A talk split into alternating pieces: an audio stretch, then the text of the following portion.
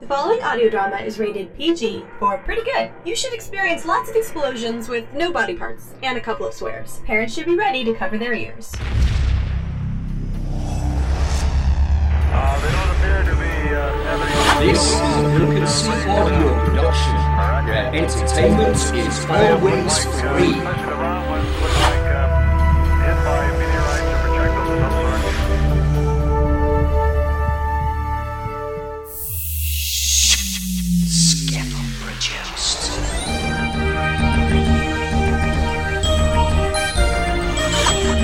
Brukency Audio Productions presents Doctor Who.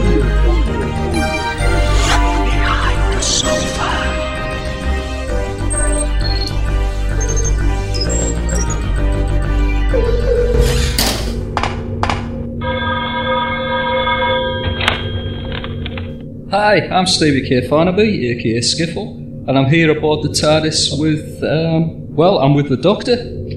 Hiya, Mark, how are you doing? Hello. Would you like a jelly baby? I'd love one. Well, if I were a little bit closer, I could give you one. well, we have got a TARDIS. That's true. we are aboard a TARDIS right now, so, you know, I mean, maybe perhaps you could just pop over.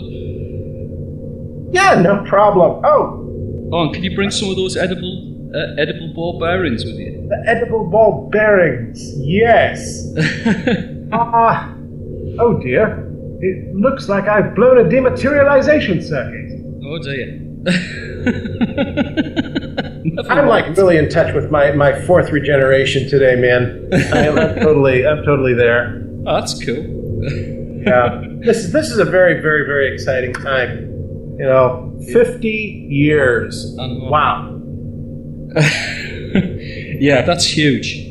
Um, Wow. So, starting this off with a really big question. Um, how did you, Mark Kalita, um, one of the longest running audio doctors on planet Earth, um, how on earth did you get, uh, how did you discover Doctor Who? Um, believe it or not, it was uh, it was my dad who got me started in Doctor Who, and um, you know we might have touched on this a couple years back in, in one of the earlier episodes of Behind the Sofa, but um, I think I was probably in around fifth sixth grade. This would have been about 1980.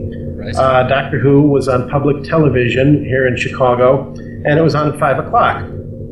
Um, I was in grammar school, and I'd come home. I'd do my homework. Sometimes I'd take a nap. And one day, my dad woke me up, and he said, "Hey, you've got to check out this TV show that's on Channel 11." And um, you know, I watched it, and coincidentally, they had on Robot, Tom Baker's very first episode. So um, you know, I sat up and I'm watching this for a little while, and uh, I'm just checking out this this this ro this giant robot that looks kind of like he was made out of a bunch of, of garbage cans. probably, and, uh, probably because yeah. it was. And then uh, then the doctor comes on, and it's Tom Baker with the wild hair and the big eyeballs and the giant teeth. And I'm just I'm watching this show unfold, and I'm thinking, what kind of just low budget, cheap, crazy nonsense is this? Dad, you woke me up from a perfectly good nap to watch this garbage? Are you kidding me? And uh, you know, I'm like, don't don't bother me with this. But uh, it was on, I think, like every day, and um, you know, my dad would watch it, and every now and then I'd catch a glimpse, you know, in a semi doze. Uh, I, I got to see glimpses of Cybermen and, and stuff like that. And it wasn't until a couple years later when PBS had moved it to Sunday nights at 11 o'clock at night that I kind of rediscovered it. And it must have just hit me at the right way. Uh, it was probably Genesis of the Daleks, I think, oh, that was the first one that really kind of pulled me in. And uh, I started watching it a little more clearly. And uh, I don't know, something just kind of sparked my interest. So I started watching it every weekend, looking to see, okay, well, hmm, let's see what this is about. And uh, they were going through the Bakers again, and they had Revenge of the Cybermen, Terror of the Zygons, and uh, moving along like this. And uh, before I realized it, I was hooked. Oh, that's cool. Um, You know, you were talking about. Um, I mean, what a great episode for you! To, what a great story for you to start with, Robot. You know. Yeah. And um, I think one of my uh, first memories of Tom Baker's Doctor um, and his wild stare and his big toothy grin was um, actually in Robot when he actually um, when he seen him lounging in the back of Bessie. Um, why, I believe, memory serves, it's the Brigadier who's driving Bessie, and he's lounging in the back of it. And uh, if that had been Pertwee, it wouldn't, you know, Pertwee wouldn't have had anybody else driving Bessie. well, that was the thing. At the time, I had no idea who the heck Jon Pertwee was. I had no idea that there were three doctors prior to Tom Baker. Wow. You know, the the closest I had come, um, there was a little bookstore at a mall near where we lived, Okay. and uh, we went through, and they had uh, some of the Doctor Who novels there. And uh, I remember looking at the covers of them. These were the uh, the pinnacle versions. They had some really interesting covers to them, and uh, they had them from a variety. It was most it was Pertwee and Tom Baker Doctors, and I remember looking at those and uh, thinking, "Oh, those are sort of interesting," and uh, you know, not giving it a whole lot of thought until later when I finally got pulled into to the series. We went back and uh, I said to my dad, I said, you know what? I want to get all these books. This guy is really interesting. But uh, again, at the time, as I was reading them, I didn't realize that they that the stories were split between two different doctors. So as I continued to learn about the show, and, and there weren't a whole lot of of avenues to really learn about it. You know, there was no internet at the time. So uh, I had to rely on you know the odd magazines or or um, you know bits that I heard from other people about it, and uh, that's when I started finding out that uh, okay, this guy with the big long scarf, he is not the first, and it just ended up pulling me in even further. Um, I mean, for me, um, obviously, as, as you can all hear, I'm English, and so Doctor Who's kind of part of my culture. And my first memories of Doctor Who were, um, I think, I, I kind of caught the back end of the Jon Pertwee era, uh, leading into Tom Baker. And so it, you know, for me, it, it was even from a very young age. I've been interested in science fiction and uh, actually science fact as well. Um, so I've been interested in you know stuff that Arthur C. Clarke did. I'm fascinated by the space programs, the, the various space programs across the world. Um, and I just remember just just seeing this mad, eccentric man, you know, and then Yeah. when it moved into Tom Baker's era, he got even madder and even more eccentric. And I thought, this is great, you know. And one of the things I've always loved about the classic series is that they had no budget to work with. Um, they were working on literally trying to tell a story, and they were stealing props from other TV sets and stuff. and they were making props out of all these household items. And I'm thinking to myself, man, these guys are great because even the special effects guys, they've got nothing to work with, and so they had to get really creative with telling this story. And of course, Tom Baker was pretty much the ultimate in terms of drawing people in and connecting people with the show. And uh, when I was a child, there was um, Tom Baker was invited to my school fete, and he didn't come as Tom Baker. He actually turned up as the Doctor in full costume, um, in character, um, handing out jelly babies and doing yo-yo tricks and things, and it just brought me right into the show. Um, you, you almost felt like you were part of the show because he actually brought this, you know, to the role, and that's really what sucked me in was when I actually met Tom Baker as the Doctor which was just the most amazing thing ever. And even to this day, still carries bags of jelly babies in case somebody spots him in a local newsagents or something. Are you the doctor? Yes, I am. Would you like a jelly baby? you know, which was an absolutely dreadful impression, but. Well, see, you're lucky. You know, having grown up in England and having had Doctor Who as a part of your your culture, mm-hmm. You know, you had much easier access to that than we did. Of You know, a, yeah. a lot of us we had we had no clue that this was necessarily going on. I mean, I'm told some of the early episodes were were shown maybe in the uh, in the late 70s, but it wasn't until the early 80s that I got in touch with them. yeah. So. Um, you know, it wasn't until um, you know we until Doctor Who really seemed to kick off in the early '80s over in America that um, you know I really got a chance to understand just how big this phenomenon was. So around 81, 82, um, there was a convention going on uh, downtown, and my dad took me to it, and. Um, that's when I started seeing, you know, they brought out some of the vintage merchandise and, and magazines and that. And uh, that was my first opportunity to really start connecting with, uh, with what the show was about and its history. And, um, you know, finally, I think it was around uh, uh, freshman, sophomore year in high school, I went with my dad and a buddy of mine some school was having their own little miniature Doctor Who convention, Oh, cool. and they were going to show actual Hartnell and Trout and Pertwee episodes. And I was just, I went nuts at the thought of finally being able to actually see these.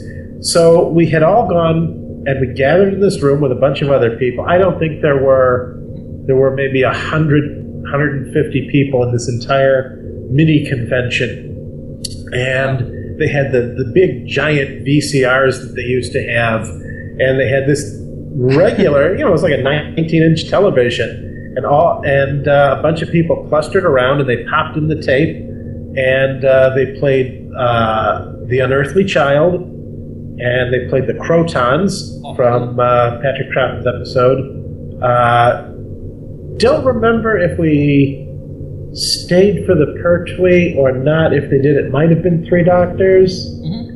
But those were the first times I actually got to see Hartnell and Troughton in action, and uh, I was I was hooked even more than others. I said, "Oh my God, PBS needs to get a hold of these. We got to see more of them." And uh, thankfully, eventually, they did. And uh, I still have the VHS tapes to this day from when I taped them off of TV. Yeah, I mean, certainly sort of early 80s, there was a, a whole tour took place with uh, Jon Pertwee and Elizabeth Sladen. And the tour toured the US because the BBC was trying to break America uh, with Doctor Who. And uh, of course, um, you know, obviously it worked. um, was John Nathan Turner sort of organised all of that, I believe, memory serves. Uh, it's funny you should mention like watching um, Doctor Who at this mini exhibition at a local school.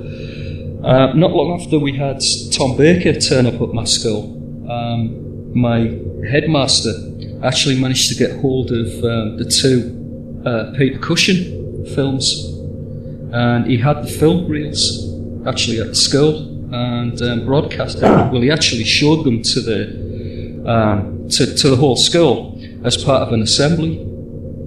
And Ooh. that was cool because, um, again, Peter Cushing's take um, on, on the character was very, very different to.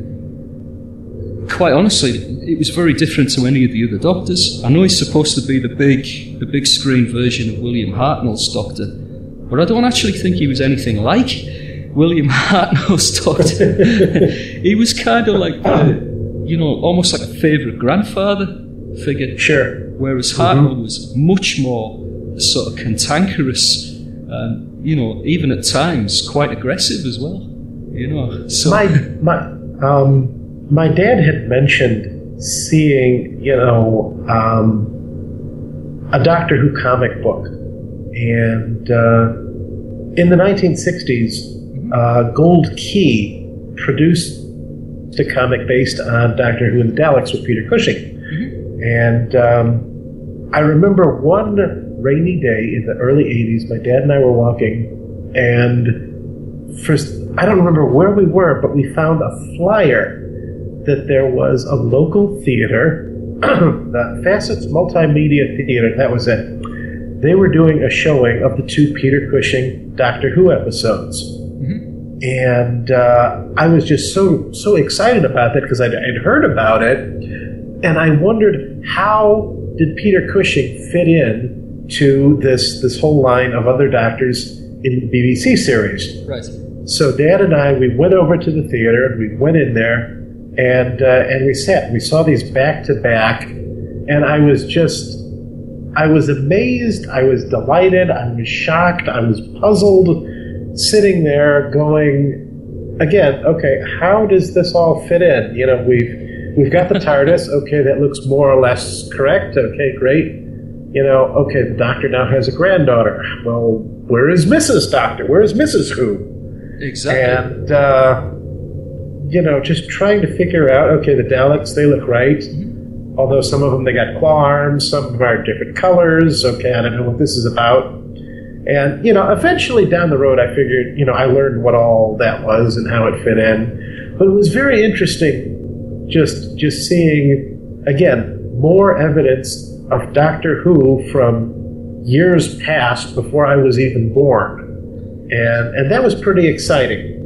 It's, uh, I mean, to be honest with you, it's still exciting for me as well. You know, when I catch some of those, especially the missing episodes now and the missing stories. Uh, you know, I mean, Yeah. we just had a couple released, haven't we? Um, For Mhm. the first time ever, you know, they've just been rediscovered again. You know, since broadcast, since their initial broadcast, and that, that for me, I find, you know, hugely exciting.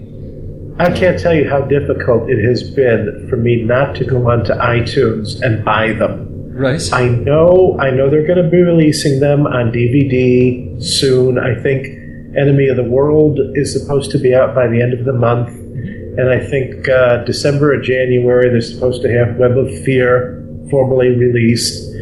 And I'm I'm actually kind of proud of myself for for waiting as I have for those to come out. But, but Well- definitely, as soon as they hit, I'm totally going to grab them. I mean, one of the things that, that sort of disappointed me was that, I mean, we, we within Doctor Who, we've of course got this wonderful concept of the regeneration, um, which allows the show, of course, to reinvent itself periodically, which is obviously in, um, been hugely responsible for the, pro- the longevity of the show.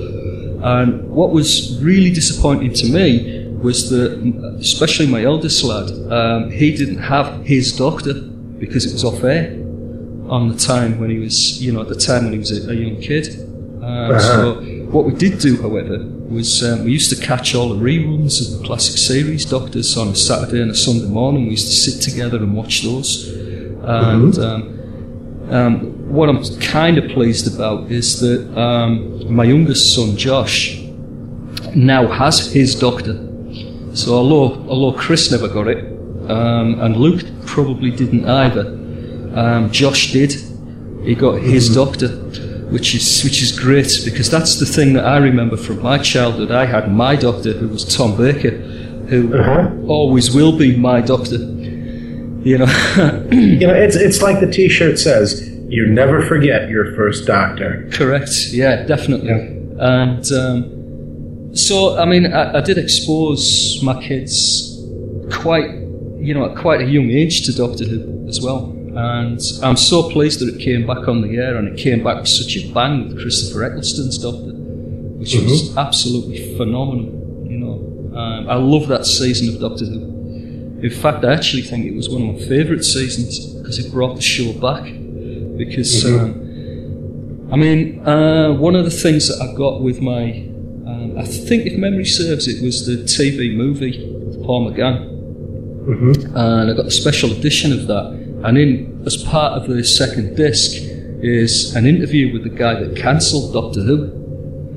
Um, I'm so- surprised nobody has stoned him or assassinated Yeah. him or something. Well, it was yeah, huge boos, everybody, you know. Well, I mean, he was saying on there that um, within the interview that um, he never intended to cancel Doctor Who. It was always meant to be um, a, a short-term thing because he felt that the storylines were getting a little stale. Uh, and so what he wanted to do was he wanted to put it on the shelf for a couple of years and then come back with a completely new team. So it was actually it was never meant to be cancelled. It was always meant to be just postponed. Or so he claims. Or so he claims. Yeah, probably because he doesn't want to get stoned. Yeah. No, it's, it's it's funny because in that that long period, you know, from what around eighty seven to uh, what ninety and uh, you know ninety six basically to two thousand five. I know, you know, certainly from where I am and some of the people that I that I know, we we kind of unofficially called it, you know, waiting in joyful hope for the great Doctor Who Renaissance. And uh, doggone it, when word finally came out that they were resurrecting the show, oh man, we were really excited. But at the same point, we were also kind of afraid of what exactly they were going to do with it. And I always believed that if they would do to Doctor Who what they essentially did with Star Trek, I said, give them a nice sized budget, you know, um, do it at maybe like about an hour long TV show, and uh, and get some, put a little money into it. yeah, change the format. Get do that. Get some get some decent level actors. I think you can do this. And uh, you know, Russell Davies, God love him, that's exactly what what he did. He did. He got And uh, you know, Doctor Who came back with a serious vengeance. Yeah, it did. Um, I mean, and, and it's carried on being that way as well. You know, I mean, Mhm. we had Christopher Eccleston who kind of nailed the ground. He nailed it, you know, and he was he, he kind of nailed it so quickly. He, he sort of hit the ground running, basically, Yeah. the show. Um, and he definitely brought it back with a huge bang. And then we obviously, of course, we had David Tennant, Matt Smith, of course, and now Peter Capaldi you know, who were uh, Matt Smith was another personal favourite of mine, um, personal favourite of the Doctors, of course, um, simply because he, he can do it all. He's got he's got emotion, he's got power, drama, um, and he's eccentric as well. He's almost got this childlike innocence about him, Matt Smith actually took some time to grow on me. right? The first couple seasons, he was just so over the top, just eccentric and energetic and mercurial. I mean, I just kept saying, this guy is such a spaz. He needs to really tone down, scale it back. And over the last season or so, I think that's exactly what he did. And, you know, it's sad to say that here it is. It's, it's, it was like his last season and he now he's really captured it. He's got the right pacing, the delivery is there. He's not just you know bouncing around all over the place. He's more controlled. He's in charge, and I think his just overall performance and delivery has again for this last season been absolutely marvelous. I think it's been his best work on the show.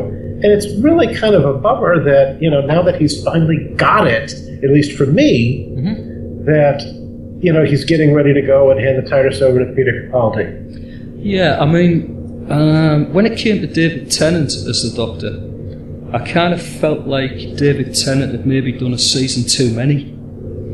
Um, And I don't mean that in an insulting way or anything. It's just that I felt that his, his heart wasn't in it, particularly in the last season. Um, you could tell there was something not quite right there.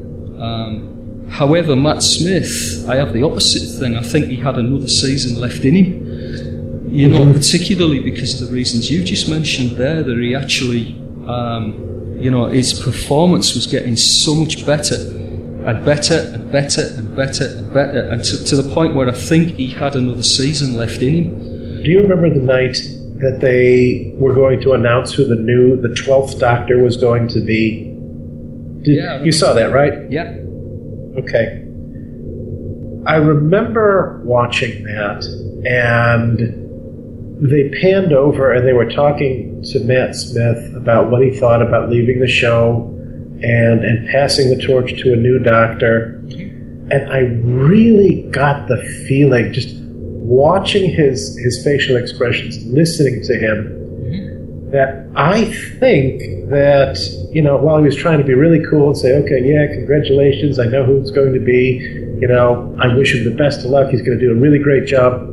But I could I could feel regret in it. I could see it in his face that, you know, I think a part of him was just, you know what, maybe I was a little premature on this. Maybe I left a little too soon. Uh, I kind of got that impression you as know. well, um, because there was a there was the Comic Con interview as well, where um, he was on stage being interviewed by the crowd, and a little girl sort of, I think she was she was almost in tears, and she asked him, you know, why are you leaving, you know, and he was nearly in tears on stage as well.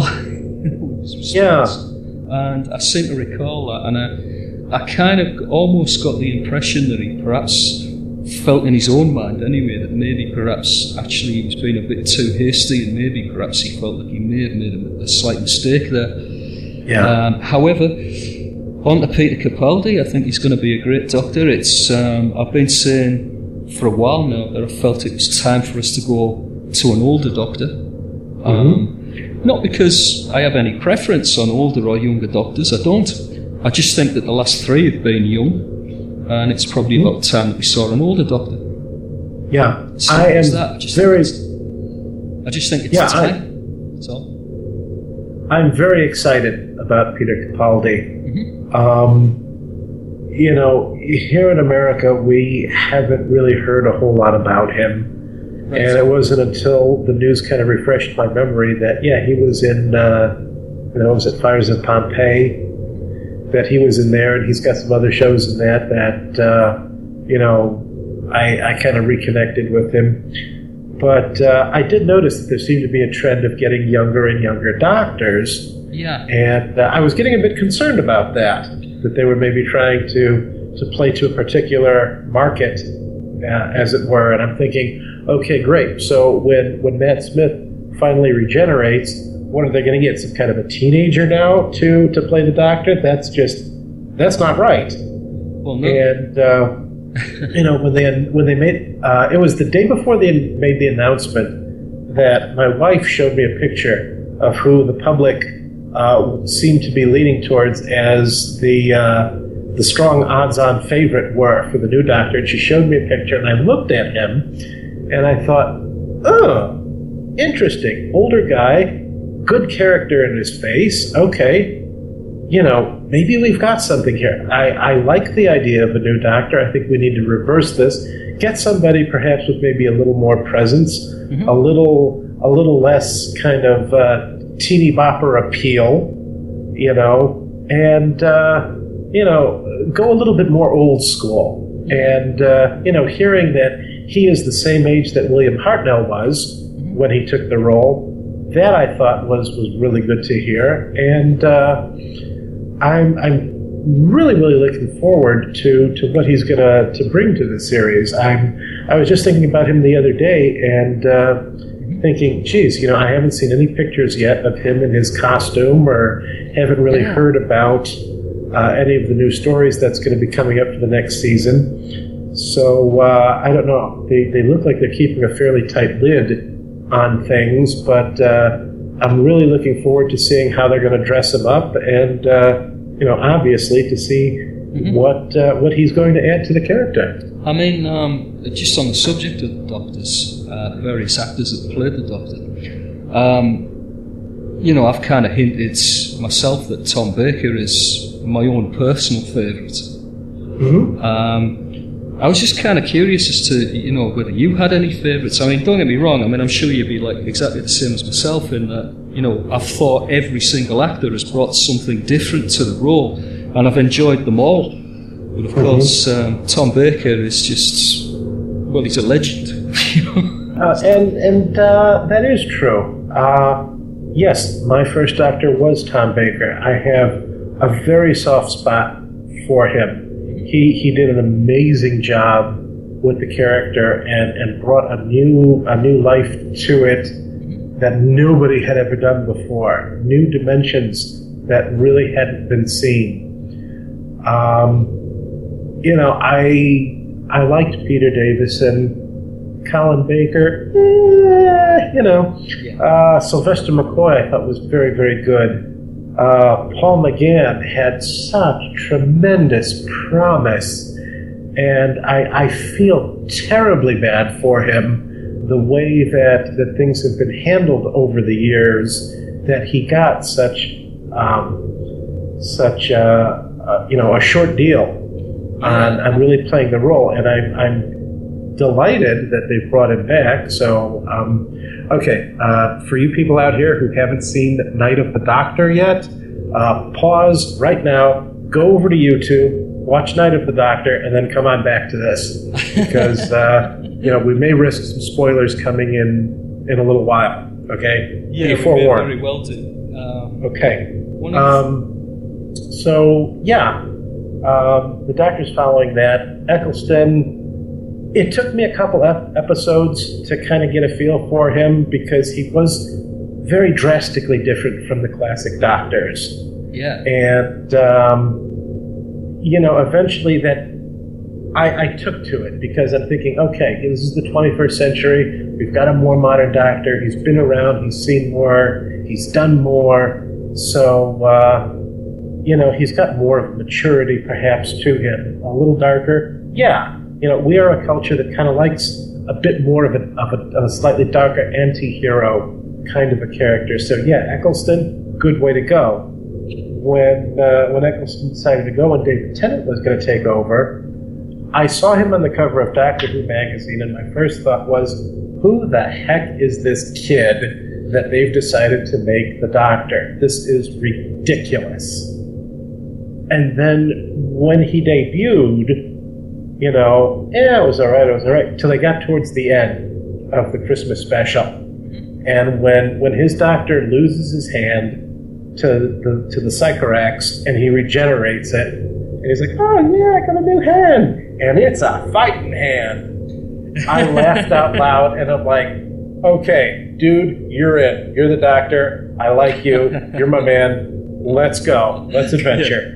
Barcelona. So uh, that was that's when David David Tennant captured captured me, and you know all of the stuff he did was just marvelous. I would probably now put him quite possibly as my favorite, as my second, actually my second favorite Doctor. Right. You know, if we were talking, if if frequently we hear, you know, okay, if one of the Doctors could appear like in your living room and take you away to go adventuring, what Doctor would you want?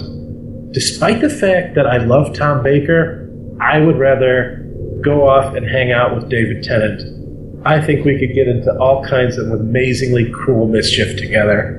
I think if, um, although Tom Baker's my favourite, if, again, po- with that question posed to me, um, I think I would want to go with, with um, probably Paul McGann's Doctor, Okay. quite frankly. Um, there's, there was something, um, you know, on the subject of Paul McGann's Doctor, there's something about him, the presence that you mentioned earlier, he, he just absolutely had it all.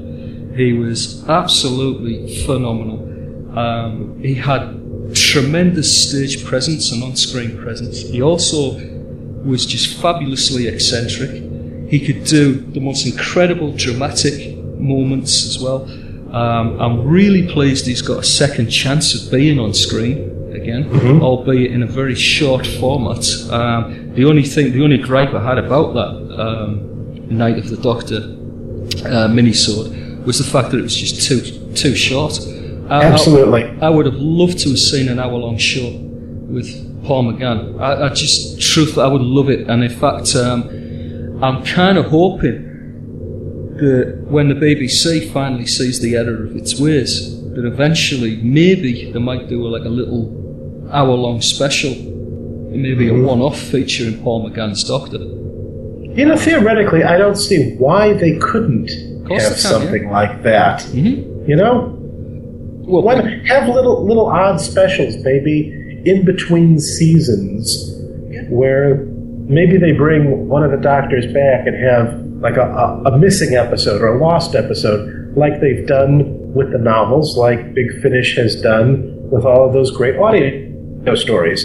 Yeah, I mean, um, it, it would just be absolutely superb. I tell you what would work well was um, the Douglas Adams story Shada, which had basically um, you know, it was only partially completed in the Tom Baker era. And, and I know that when they released it on on DVD, they had Tom Baker explaining what happened in the missing scenes. And that was kind of cool in its own right because Tom's a really great storyteller. Yeah. Um, but I know that Big Finish did a version of the Shada story featuring Paul McGann. Uh-huh. And I'm just thinking that maybe that would be kind of cool to see that on screen. Um, That could be interesting. Um, especially, you know, I mean, with a Douglas Adams script as well. You know, yeah. The thing of it for me is my first experience with Shada was when I got the VHS tape of the Tom Baker episode. And I was really excited to get it and see it. And to me, Shada is part of the Tom Baker episodes. My when they redid it, they they had like um, like a semi-animated webisode on uh, like a BBC website with Paul McGann and uh, and Lalla Ward doing doing Shada, and I think the biggest thing that disturbed me was the fact that they have a completely different doctor doing it. right. So that's that's why I, I I'm really not necessarily in favor of doing another remake or doing anything further necessarily with the Shada story. Yeah, I can see that. Um, You know. But there's plenty more of uh, Paul McGann's Doctor's experiences and stories that could bring out, you know, on Oh yeah, I mean, there's already lots of them that exist within the Big Finish world. Um, those are excellent. and of course, there's, you know, who's to say that couldn't write something new? I mean, Sure. Steven Moffat clearly seems to have, have it nailed when it comes to writing for Paul McGann's Doctor. It was nice to be reminded in Night of the Doctor of just what a presence that Paul McGann really has. And, you know, it would be so great to fill in some more of those gaps. It was cool watching it because you saw right there McGann, just in some of his dialogue, bridging the gap between the TV series and the Big Finish audios. Mm-hmm. Yeah. So Well, that was very, very well done. What am I supposed to do? You haven't got much time left. What am I supposed to do? Boil an Yeah. egg? Pass me the Yeah. knitting. Exactly. That was just great. Pass me the knitting. I mean, that was just absolutely amazing. But he also he Right. came across as very powerful and dramatic as well. You know, it just seemed it, it just proves Yeah. that you know what everybody always knew, which was that he would make a phenomenal um, Doctor if he was given his own series. He would be absolutely Absolutely. incredible in that role, and that's one of the reasons why I would like, you know, if if if I was to take off in the TARDIS with any of the Doctors, that's why it would be him, um, because he, has, he just has so much energy yeah. about him and so much presence, and even through the difficult situations, he kind of gets through goes laughing. Yeah. And it's the humour side I think I would appreciate most about Paul McGann's Doctor. Um, Yeah, I think, you know, the, the Doctor does have a humorous side.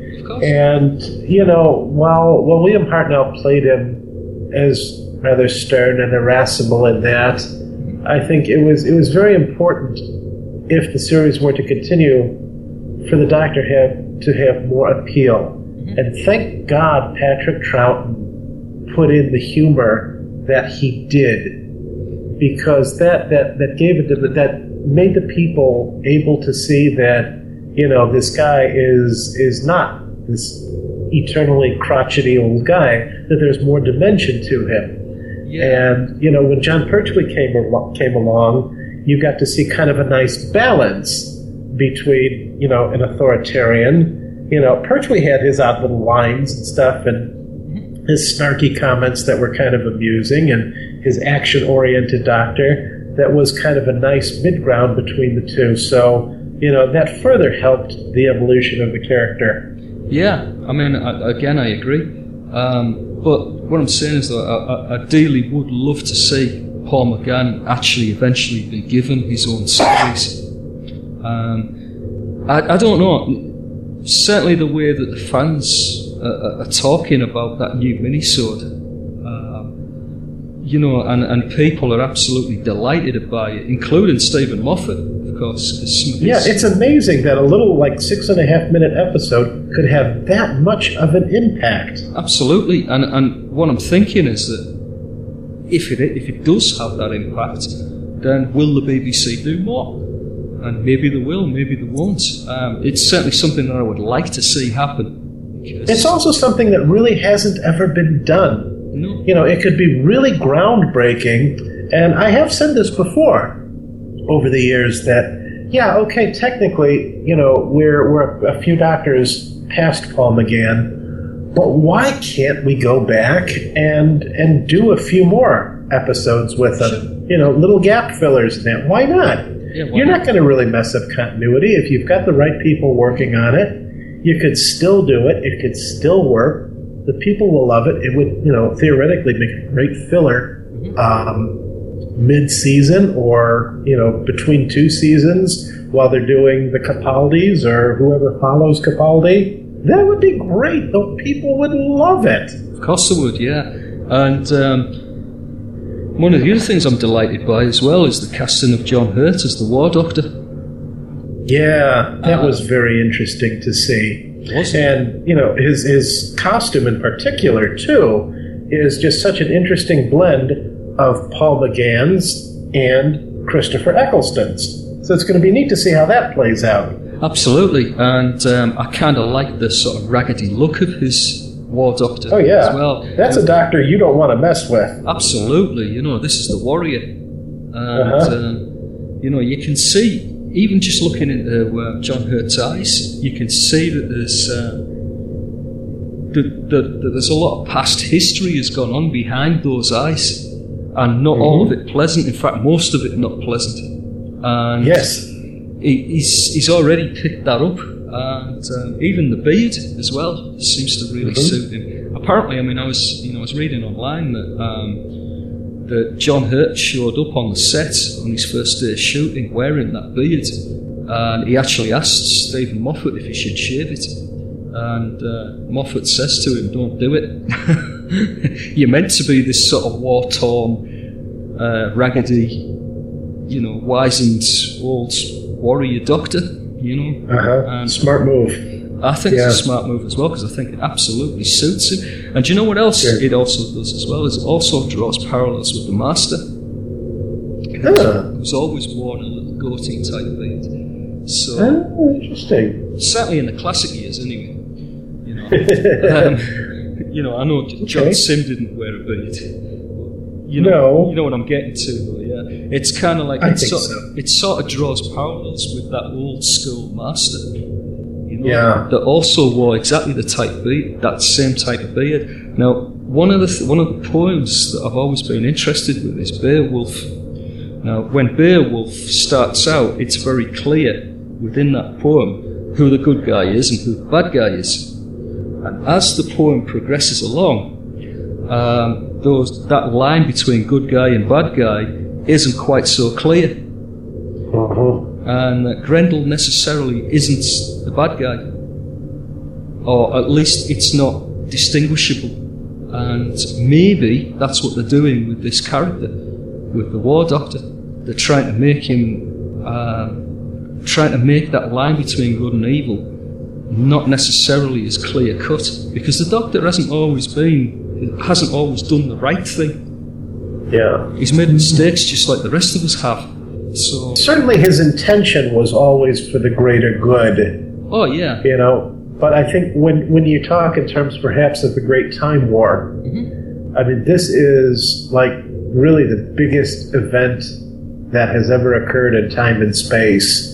You know, we got the Time Lords, we got the Daleks. This is the ultimate mega throwdown. I mean, if you thought the Daleks versus the Cybermen was a big deal, yeah, okay, that was good. But you know, this is this is it. This is all the marbles, and really, the Doctor of um, you know the first thirty years probably was not you know the times champion needed to really help win, so to speak. I use the term loosely yeah, of course. this particular battle. You you need you need Doctor Plus. You need you need something that's really gonna be gonna be you know I don't know if I could say it on podcast badass. Okay, Of course you can. and that's I think what the uh, what what the John Hurt Doctor is, and Paul McGann finally realizes that the Doctor as a healer is not what's needed for this situation. We need the badass Doctor to finally really resolve this situation, and the only way to do it is is to become this this new life form, this new this new Doctor. Yeah, absolutely. And I mean, he is grizzled and he is wizened looking anyway. And I'm seriously looking forward to seeing how John Hurt plays him properly. You know, when, Yeah. we, when we actually watch the 50th anniversary. Um, I mean, it's only it's only a week away. You know. Yeah, this And is you know I can't wait. a week away from when we're recording this. Yeah, and I mean, I'm going to. I'll be there at the cinema watching it in 3D. The uh, the theaters in my neck of the woods that are showing it aren't showing it until the Monday afterwards, like the 25th. All right. So um, I'm not going to go. They're they're showing it like it's 7:30 and 10 o'clock at night. It's a work night. By then, I will have already seen it on TV. So I'm, I'm not going to see it in 3D. Although I will probably pick up like the 3D Blu-ray eventually because uh, I, I have friends who do have a fantastic 3D TV, Right. and maybe one day I'll get it and, and be able to experience it. But uh, for me, it's just going to be a TV version, and that's going to be perfectly fine. Cool. You know, Well, I'm going to make this an event for the for the kids and everybody. I'm going to be there with my uh, with my Tom Baker scarf, and I'll Nice. have my Tom Baker sonic screwdriver with me. very cool, very cool. I'm really You going know, to be I- enjoying this. Um, I'm going to be making sure that the kids all have a sonic screwdriver with them. Ooh, cool. So that should be fun, especially our Josh. Um, Yeah. Josh is my, for, for those listeners that are not familiar, Josh is my youngest son. He's, um, he's coming up 10 years old, um, and he'll be 10 years old on the 27th of November. So, Ooh, close. so very close. Very close to the um, 50th anniversary. Mm-hmm. And um, Josh's doctor is David Tennant. Um, although he absolutely loves Matt Smith, so I might just lend him my Matt Smith sonic screwdriver. That's cool. um, and he can take that with him and have some fun with that, you know. Um, so we should have a laugh anyway. We should have some good times ahead. Um, I think um, definitely. what's been interesting in the UK anyway um, with the Doctor Who 50th anniversary is all little bits and pieces that have been coming. Um, I mean, we've had um, on TV channels uh, or networks, as you call them in the US, um, you have little idents for the uh, for the station, for the channel, the network, whatever. You know, in between shows, they play a little clip saying, you know, we're great, you know, this is NBC or this is the BBC or whatever, you know, we're fantastic and this is what you're watching, you know.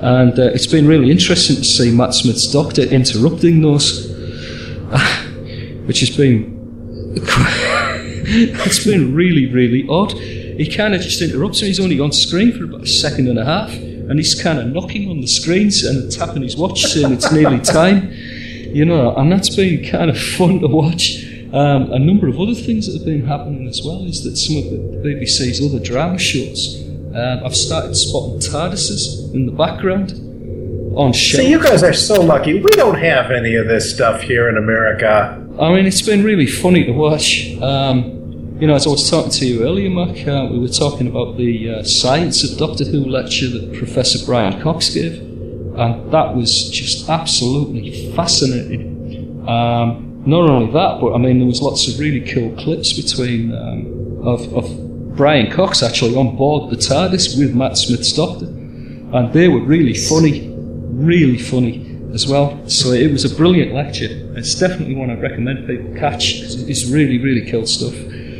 Um, there's all sorts of other stuff. Of course, we've got the uh, an adventure in time and space coming as well. I think which is on Thursday night. I'm. I'm really, really looking forward to that. I've seen the odd stills here and there, and I finally saw this past week a commercial for it Um, you know, it was a link uh, basically to YouTube uh, of the commercial, and I am just amazed at the casting for this particular show. I, man, I, I, I can't tell you how thrilled I am. What an amazing bunch they got together to put this put this thing together. Well, so right, uh. I don't know that they're going to be showing it here right away or not. I haven't heard, but uh, I'm sure it'll be coming soon enough over to our screens in one form or another. Yeah, I mean, it's one of the ones that I'm really. It's it's one of the big events this year that I'm seriously looking forward to because you're right, the casting is absolutely spot on. Uh, I mean, the guy that they've cast as William Hartnell is absolutely terrific. I mean, he looks like Hartnell. He sounds like him as well. Yeah. and um, he's got the mannerisms down down pat. He's just absolutely superb. Even the um, the actress that's playing Verity Lambert, she looks Yeah. like Verity Lambert. You know, it's you know, and then of course they've got Mark Gatiss um, writing uh, wrote the script as well, so that's another good sign and all. You know, so I heard there that they've also got actors there for uh, that are going to be playing Patrick Troughton and John Pert. I think Mark Gatiss is going to be doing a little bit actually as Pertwee. right, wow. and I'm, I'm very intrigued to see how how their their the the Troughton and the Pertwee that that they've done for this show are going to look. Well, I've not heard anything about Troughton and Pertwee being a part of it. Um, I'm not saying it. I'm not saying it won't happen. I'm just saying you know I've not personally read or seen anything along those lines. Um, but I am really looking forward to the show. I'm, I'm just wondering if they're going to bring Delia Derbyshire into it, and maybe Ron Grainer, even if it's just a tiny little sort of 30 second scene, you know, with Delia working at the Radiophonics workshop. I would think that they should. I yeah, why not? well. You know, that was a very that was a very significant part of uh, of the show, and particularly in its in its early years and its early development. Of course. I mean, um, there were there were times when um, I know. That, I mean, obviously, I wasn't born in 1963, but um, certainly, I mean, there's lots of stories, and the BBC got lots of complaints about Doctor Who when it was first broadcast because people thought the opening title sequence was terrifying. In fact, they actually thought it was more scary than the Daleks. Jeez. Um, and so, and, and it's all down to the fact that it was so innovative. People hadn't heard that level of electronic music before. And even the title sequence itself is very innovative. That had never been seen before as such. Not outside of special exhibitions and things, you know. And so it was all Uh-huh. groundbreaking stuff. Um, Sure. So, yeah, I'd kind of like that. I, I would like to hope, um, in fact, I do hope that you know, they do at least address Delia Derbyshire in it. Um, that would be, I mean, because she is, um, as most people who've heard the previous Behind the Sofa shows know, um, Delia is my hero within the production world. Um, end of story. You know, I think that the stuff that the Radiophonics Workshop did is just exceptional and, and such a phenomenally great output as well. There's masses and masses and masses of sound effects and music and the, the output from there was just second to none and so innovative and pushing boundaries back left and right and that is kind of where I'm at as a producer an audio producer. I want to do the same things. I want to push back the boundaries as to what's possible or what you can do technically. And um, you know they're good people good inspiration without a doubt. Yeah. you know, people sometimes joke about the shoestring budget that the uh, the BBC gave to, to the production team for a lot of years to put on the show, and uh, you know, you really got to take your hat off to what they were able to ultimately pull off with what money they were given. I was looking at some uh, behind the scenes stuff on one of the DVDs, and it was something like, you know, they had two thousand pounds basically to uh, to do the costumes and special effects and uh, you know, set dressing that sort of thing for a lot of years, and uh, you know, okay, money was worth a bit more certainly back then, but even so, that's not what they what, what the, even back then, you know, when you think of television and films and that, two thousand pounds,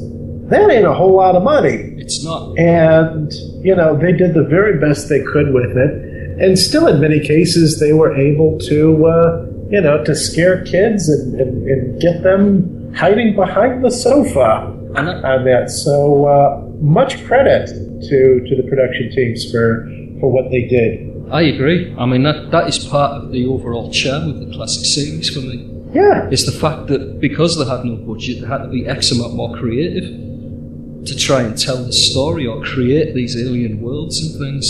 You know, and people have joked over the years about them always filming in a quarry. yeah. But, but hey, they, they had to do what they had to do, and let's face it, the outside location um, shooting was incredibly uh, rare for them to get that opportunity. so they had to do what they had to do, basically. Um, one of the joys of um, watching Shada that we were talking about earlier was all of the locations around Oxford. Sure. Used the, you know, seeing Tom Baker going through the streets on a bicycle. That was Uh-huh. phenomenal. That was great to see. Apparently, he never got, he nearly got knocked off that bike by oncoming traffic several times. Was that was that Oxford or Cambridge? Oxford. Okay. Um, I'm pretty sure it was Oxford. Uh, Okay. Because I know I know when, when he and Romana they were they were uh, they were on the boat. They were like hunting. Wasn't it? Was that the cam that they were on? I think so, yeah.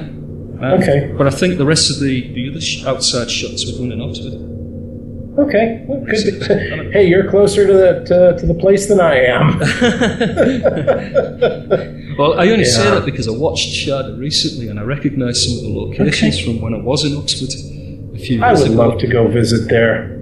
It's um, it's an interesting place to say the It looks beautiful. It does. It is beautiful. I mean, you, um, it's and it's got such a huge history. Um, you know that predates modelling. so, I mean, of course, and, and obviously after modelling as well. Um, Yeah. You know, there's the likes of the Rabbit Room and the Eagle and Child pub. Uh-huh. I was I was just exchanging some emails with Bill earlier today, Bill Hallwick, and we were Okay. talking about Guinness. You know, and it, I, I, it's pretty pretty. Um, anyone that's known Bill for a little while will know that that's Bill's favourite drink is Guinness. And so I was relating the fact that the best pint of Guinness I ever had was actually in the Eagle and Child pub in Oxford. And um, certainly on the modelling series, that's called the Bird and Baby. But it's the same pub.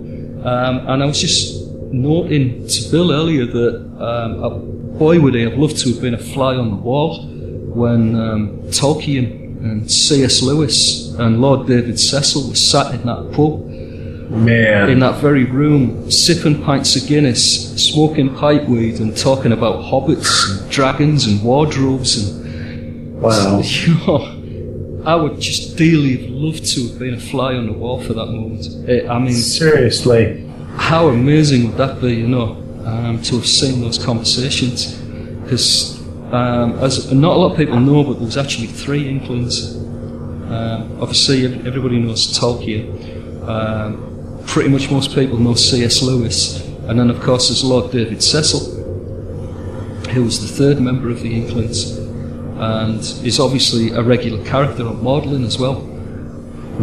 That is the Cecil that we have on Maudlin. So Yeah. yeah, it's an interesting series, and it's it's- sorry, it's an interesting place, um, particularly if you like sandwiches and bicycles. Come on, who can who can not like sandwiches and bicycles? Well, there you go. You know, I mean, it's like um, you you will actually see people in Victorian costumes riding around the streets of Oxford on penny farthings. Oh wow. Uh, See, the thing is, is now honestly, I can't see a penny farthing without thinking of a prisoner. Yeah, So that would be the first thing I would actually start thinking of if I saw such a thing. yeah. I mean, but so it's kind of an eccentric little town, um, and it's Cool. obviously got a lot of a lot of history as well. Which is not to say that it's kind of got this sort of old school flavour to it. Um, it's actually quite a happening sort of modern town as well. Um, so it's got a vibrant nightlife and things like that. So yeah, it's a cool place. Very nice. um, anyway, back to Doctor Who.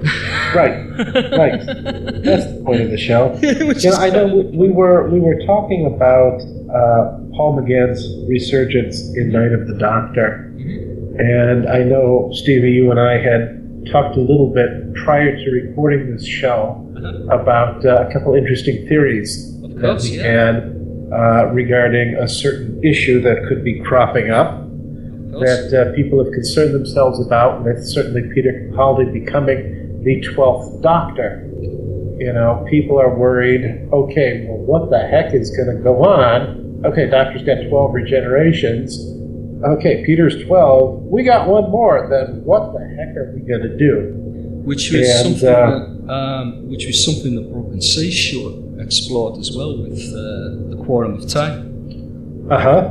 Which And uh, you know, I was I was thinking about this this particular issue on the way just driving home from work yesterday. And, uh, you know, again, for those of you who have not watched Night of the Doctor, pause now and go to YouTube, watch it, and then come back. I, I suspect, Um, and, and just a bit, bit of a warning here for other listeners as well. I suspect Mac and I now are going to get into pure speculation.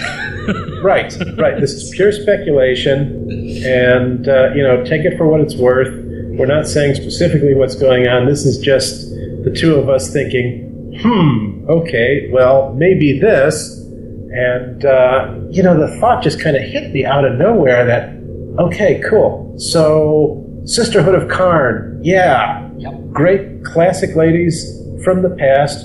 Uh, was it Brain of Morbius, yeah? Brain of Morbius. yeah. Okay, so we got Brain of Morbius here, and it's interesting when I when I saw someone posted the the clip for this, and I saw the uh, the main sister there. For some reason, I looked at the picture and I'm like, oh, that reminds me of the Sisterhood of Karn. And I'm, when I finally watched it, I'm thinking, oh my God, I was right. Jeez, have I really been immersed in this show for too long? But uh, when it went on, and obviously what happened, and uh, you know the doctor crashing, and and uh, the sisterhood bringing him back, and subsequently, you know, we finally see his his change into into well, we don't really see it per se. You know, we know he regenerates into John Hurt, cool, and then it struck me, oh wow, the issue of the regenerations. Here is our out. Okay. And I know, Stevie, you talked about perhaps a little bit of a different version of this, which I'm sure you'll get to in just a minute. um, no, I just My- wanna, I just want to give people a little bit of a build up here, Mac. You know. Okay, Uh, okay, go right ahead. Okay, Steven Moffat has announced that during the 50th anniversary, there is something really, really big going to be happening um, that'll kind of um, change the way we look at Doctor Who. He's talking about something that's going to happen that is so massive. Um, and this is where we're leading up to, by the way, folks. Yeah. Right. Uh, this is all speculating on what that might be. Okay.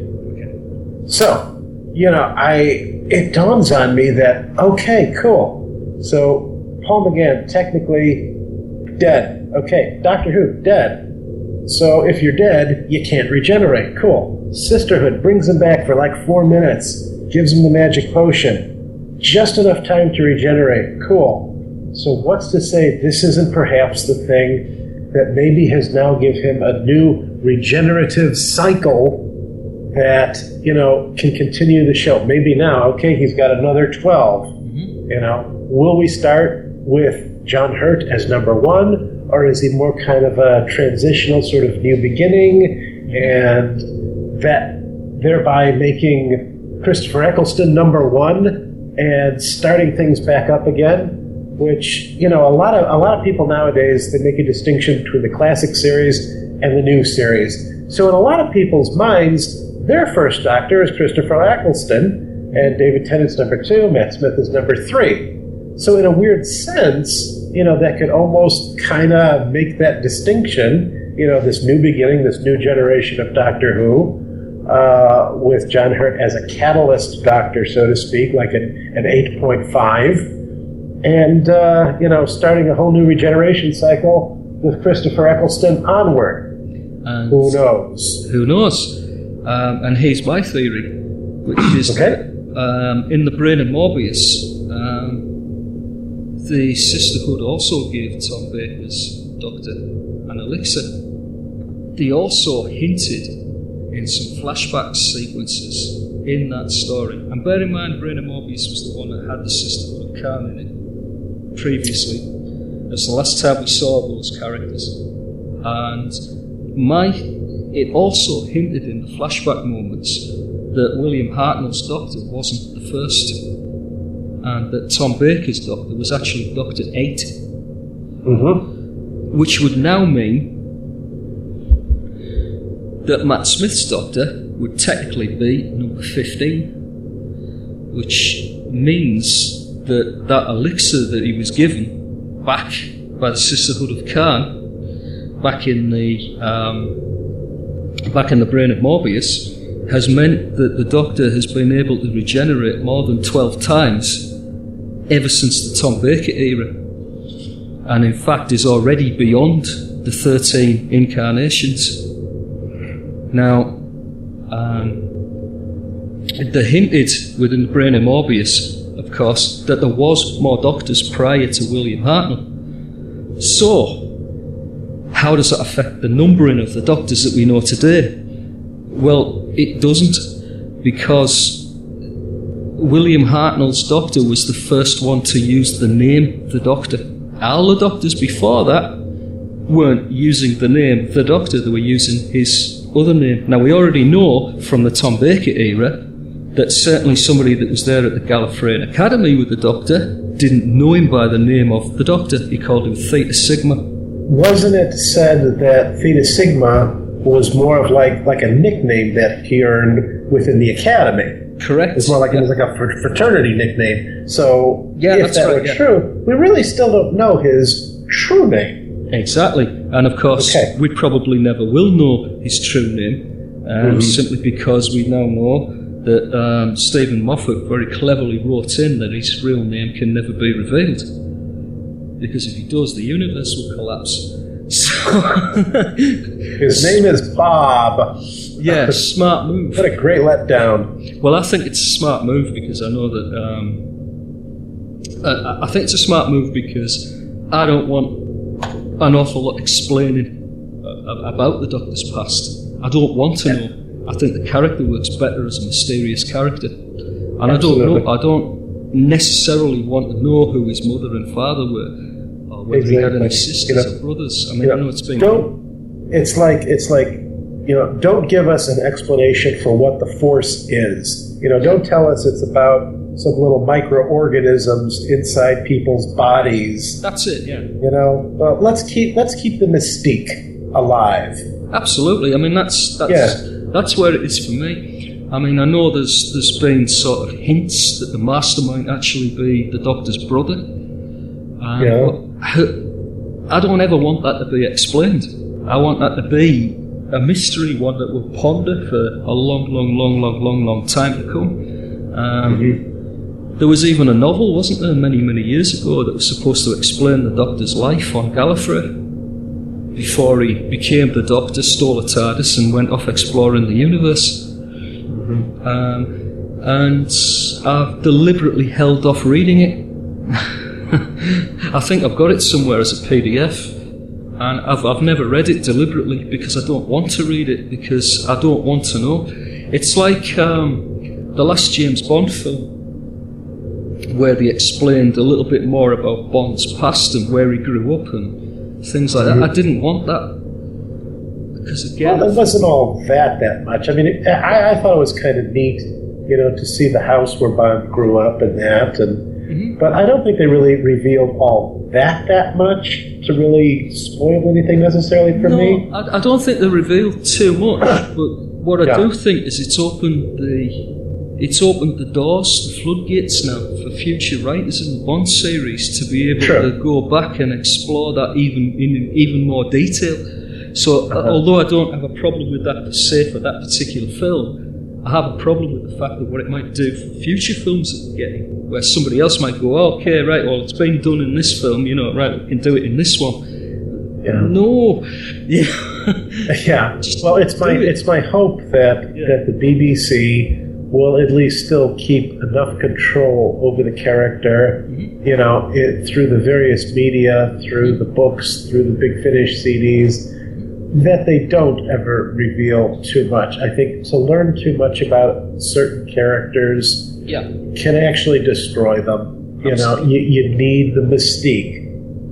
It's um, yeah, I agree. It, the character just works better as a mysterious character. Um, it just just does, you know. Yeah. Um, and and I'd love to see. I, I'd kind of like to see that never explained, Yeah. never really fully fulfilled. If you know what I mean. It's a part. There's a small part of me that wants to know, Yeah. but the larger part of me is just like, you know, some things are better left unknown. Exactly, yeah. And so, anyway, basically, my theory is is that the Doctor's been able to regenerate more than twelve times ever since Tom Baker's era. Yeah, I have a very strong suspicion that right now, you know, whether most people realize it, I, I truly believe that he could very well be into a new cycle of regenerations Yes. And, as we speak. and the other side of it is that um, Steven Moffat's already sort of referenced this as well. You know, in that he said there's something that we all the fans have missed that'll have people clamouring back to watch their old DVDs that they've all missed in respect of the number of regenerations. We've all miscounted, he said.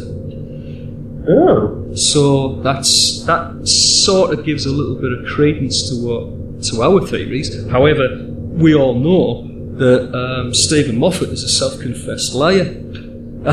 Openly, and you know, I'm, I'm a ho- honestly at this point, I'm hoping Christopher Eccleston turns out to be as well. You know, did you did you happen to see the one interview that they did uh, like last spring? They caught him after something, and uh, it was on YouTube. And they asked him if he had uh, any involvement in the 50th anniversary. And the look on his face when they asked him that, it was one of those like, uh, like he didn't at first know how to answer it. Plus, if you look at how he was wearing his hair, it looked just like he wore it on the show. Uh, And, look- you know, his reply was, well, if I told you, I'd have to kill you. yeah, I did say And that. then he just, you know, later on said, no, no, no, they haven't talked to me. So, you know, I was, I was not completely convinced by that.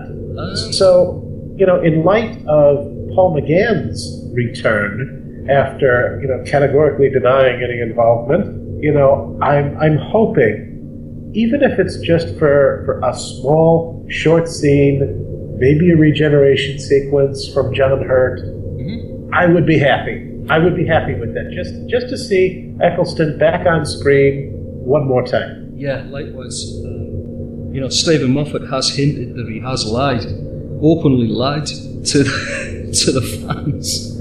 Um, Sort of in a good way though, because Yeah, you know, Billie Piper did the same thing several months ago. Someone caught her after a show and they asked if she was going to be in it. No, no, I'm not part of this. I'm not going to be in it. And, you know, we all know that's not true. yeah, I mean the other thing as well is that um, certainly I've seen Steven Moffat interviews where he, he, he said that they actually did call Christopher Eccleston in and they had a conversation. They had several conversations about Christopher Eccleston coming back for the Uh-huh. 50th. Um, but that it didn't work out.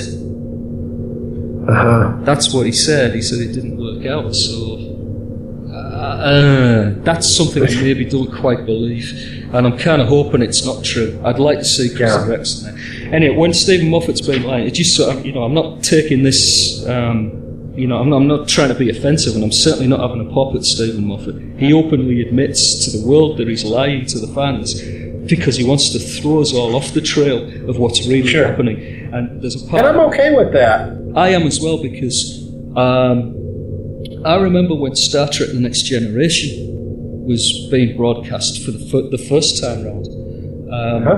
What was happening was the scripts were leaking out for the next few episodes. And in fact, there was there was one occasion when an entire season of scripts actually leaked out across the internet, and so you could see what was planned for the next season. Uh, I don't like. I mean, personally, I didn't read them because I don't want to spoil things for myself. Um, and so there's, there's a part of me that really loves the idea that Moffat's sort of looking at us all and he's smiling as he's telling us because he knows what he's got planned. And there's a part of me that, that's really loving the fact that we don't know what's coming. Um, it's not spoiled for us. We, everything that's meant to be a surprise is a surprise. And, and that's what I'm really loving about it. And to be honest, I don't think he has a choice but to lie because I've, I've seen this across some of the fan forums. Have sort of said, "Yeah, well, I'd rather he didn't lie to us. I'd rather he just told us that he, you know, he wasn't going to discuss it,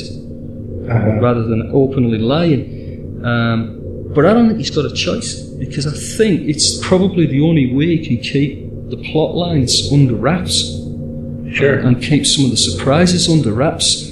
Um, Because if people even get a hint that somebody like um, Paul McGann's coming back, Yeah. they're going to hound him and it will eventually leak out. Um, a couple months, oh, geez, about a month and a half, two months ago, uh, I heard word that Paul McGann had uh, was called to the BBC to actually record something, and I, I just thought, ooh, interesting, cool. Let's let's see what what what is this. I had no idea what they were going to do, if it was even true, and it wasn't until you know a day or two ago that you know I saw all of this about Night of the Doctor, and I went to YouTube and checked it out, and for that like six and a half minutes, I was in heaven. So um, you know, Yeah, what's to say that there uh, you know there isn't something else that uh, that is in store for us? You know, either with Christopher Eccleston or whomever. You know what they can do with digital technology.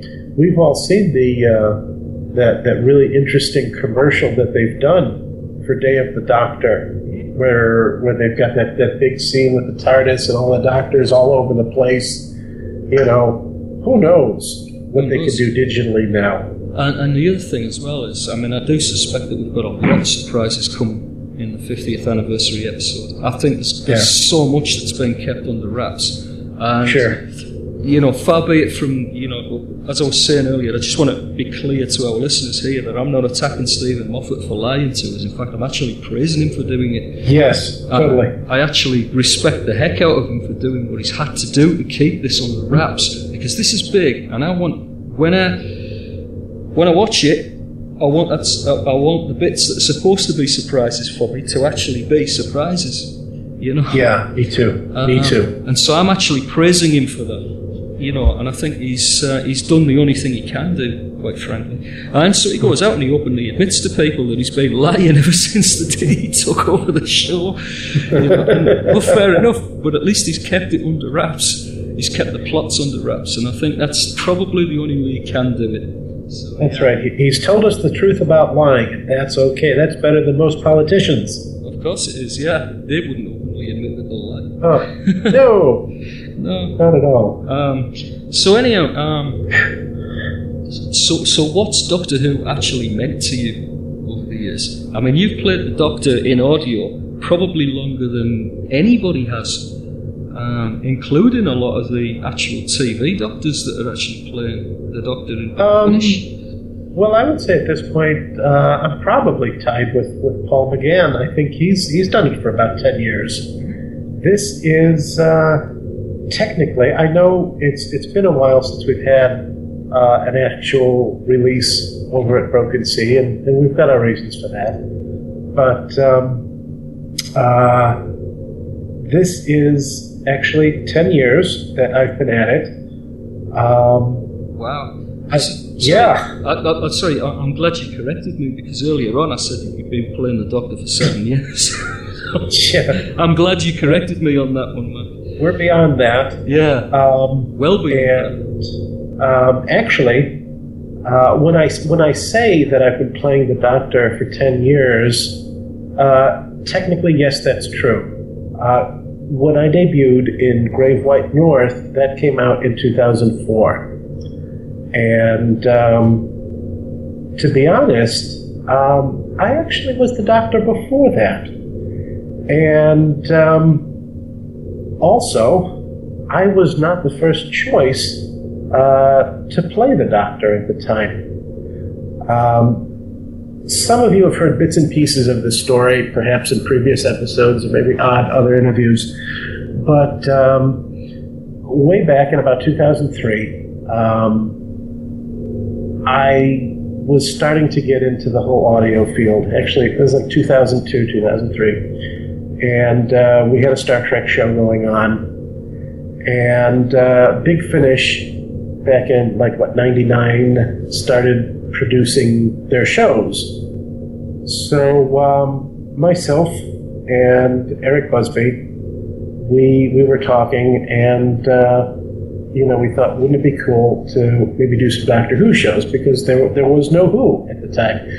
The show ended, there was the Paul McGann uh, show, and then Big Finish, and that was it. But the Big Finish shows were very inspired. We thought, well, hey, let, let's do our own version of it. Okay, cool.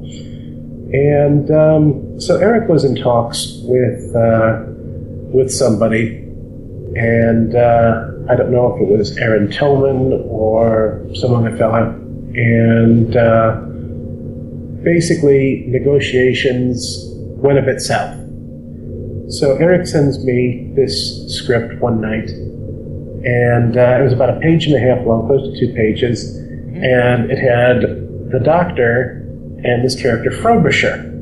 So for for for some of the uh, the more devoted Who fans who know who Frobisher is, uh, he was a companion of the Colin Baker Doctor, and it started in Doctor Who magazine in the the, the comics comic strip pages. And later on, the Frobisher character made a couple appearances in Big Finish audios. And uh, Frobisher is a little shapeshifter uh, of a species called a Whifferdill. And Frobisher had quite a fondness for taking the shape of a penguin. And so often you would see in the comics the Sixth Doctor walking around and adventuring with this little penguin next to him. And that was Frobisher. So uh, Eric wrote this little script that, uh, that had the Doctor and Frobisher uh, showing up uh, on this planet, this one place, and they have this little interaction. And that was essentially this little mini, little mini scene. so um, he sent it to me, and I looked at it, and I heard the bad news that the that the fellow that, that he wanted for the Doctor uh, fell through, and I was so bummed out. I'm like, you know what? There's so much potential to have a really, really cool series here. Um, you know what? For the heck of it, let me let me just record this, and you know, see what you think. For the heck of it, and I recorded the uh, the little mini script that he wrote as both the Doctor and the Frobisher character. So I sent it off to him, and uh, didn't hear back from him until the next day. The next day, he had taken the raw file, mixed in sound effects and stuff, and uh, he made a, an announcement to the group that we were with at the time called Quantum Realities. So this, this, this was really even before uh, what's known today as Darker Projects had even taken off. And um, he, he made an announcement to the group that uh, we were going to do Doctor Who audios, and I was the new Doctor. And that was back in 2003, so that was 10 years ago. And, uh, you know, I got to work on the script. Um, the, the lady who was going to produce it, um, you know, she, uh, she had great plans for it. She started mixing bits of it. Uh, she cast it but uh, you know, various issues and personal issues got in the way, and unfortunately, it basically sat for about ten months. Um, and, Eric and I were getting kind of kind of jittery and and you know anxious about this, wondering when are we going to finally release this? We we wanted to hear this in its entirety, and it was also the the first script that I had written. It was like seventy two pages long. So. Um, what Eric was finally able to do was uh, get get uh, he got a hold of the script, he got a hold of the files from uh, you know the lady in charge of quantum realities, and uh, over the course of literally a few days, and this was very early on in his mixing career, put it together, and uh, shortly thereafter we had the debut of Brave White North my very first Doctor Who audio adventure. And uh, off we went from there. That said, as kind of a, uh, uh, a special treat uh, for everybody out there who has followed uh, my portrayal of the Doctor all of these years, uh, I have uh, dug into my personal archives and have actually excavated the uh, the original file that Eric Busby of Darker Projects Productions uh, put together back in 2003 uh, of me as the Doctor and Frobisher, my uh, audition tape, as it were, and uh, would like to play that for you uh, in honor of this amazing 50th anniversary of Doctor Who. So, uh, I guess without further ado, Stevie, if you would like to roll the footage. Here we go.